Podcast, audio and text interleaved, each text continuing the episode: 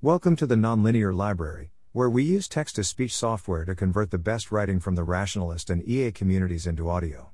This is Decision Theory, Newcomb's Problem, Part 1 Decision Theory, an outline of some upcoming posts, published by Anna Salamon.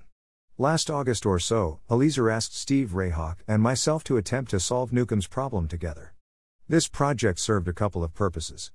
A. Get an indication as to our FAI research abilities. B. Train our reduction muscles. C. Check whether Eliezer's, unseen by us, timeless decision theory is a point that outside folks tend to arrive at independently, at least if starting from the rather substantial clues on OBLW, and whether anything interestingly new came out of an independent attempt. Steve and I, and, briefly but helpfully, Liron Shapira, took our swing at Newcomb.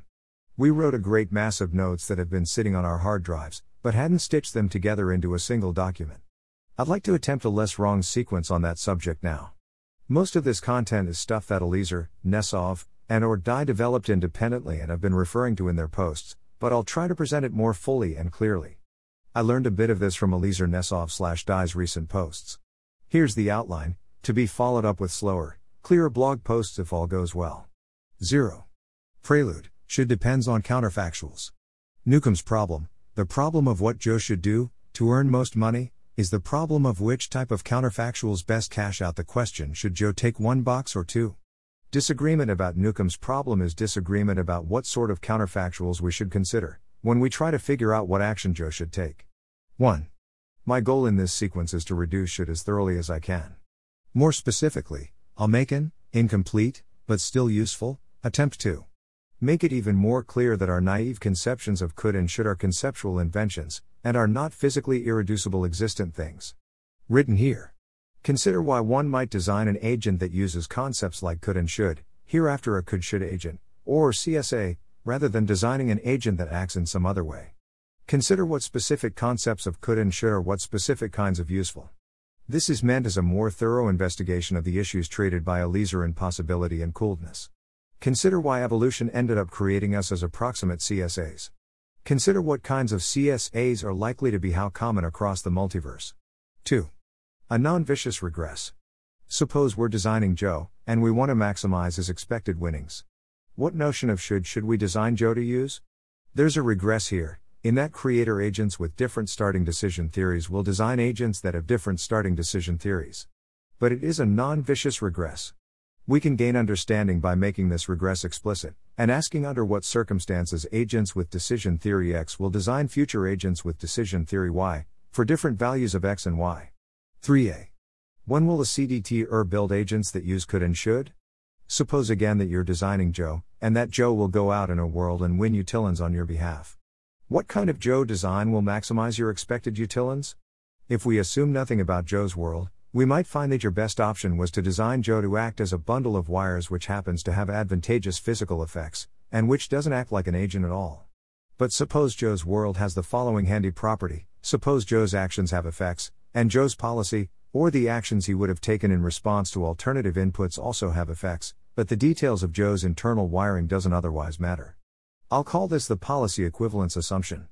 Since Joe's wiring doesn't matter, you can, without penalty, Insert whatever computation you like into Joe's insides. And so, if you yourself can think through what action Joe should take, you can build wiring that sits inside Joe, carries out the same computation you would have used to figure out what action Joe should take, and then prompts that action. Joe then inherits his counterfactuals from you. Joe's model of what would happen if he acts on policy X is your model of what would happen if you design an agent, Joe, who acts according to policy X. The result is act according to the policy my creator would have chosen decision theory, now aka Updateless Decision Theory, UDT. UDT 1 boxes on Newcomb's problem and pays the $100 in the counterfactual mugging problem. 3b. But it is only when computational limitations are thrown and that designing Joe to be a CSA leaves you better off than designing Joe to be your top pick hard coded policy. So, to understand where CSAs really come from, we'll need eventually to consider how agents can use limited computation. 3c.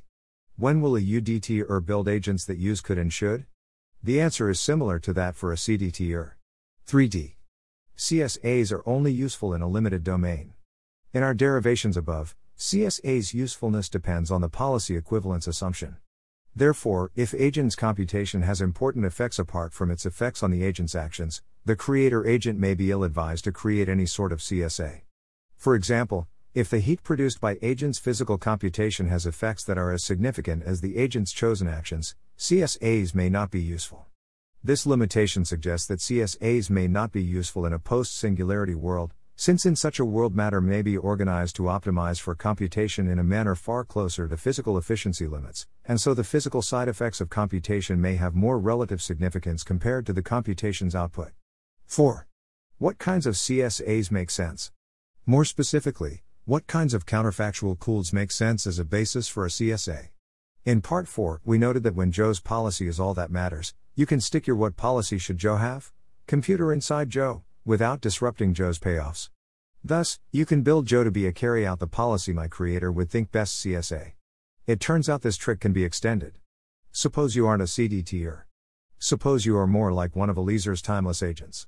When you think about what you could and should do, you do your counterfactuals, not over what you alone will do, but over what you and a whole set of other agents running the same algorithm you are running will simultaneously do.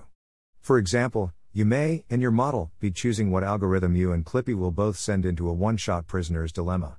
Much as was the case with CDTers, so long as your utility estimate depends only on the algorithm's outputs and not its details, you can choose the algorithm you're creating to be an updateless, act according to the policy your creator would have chosen CSA.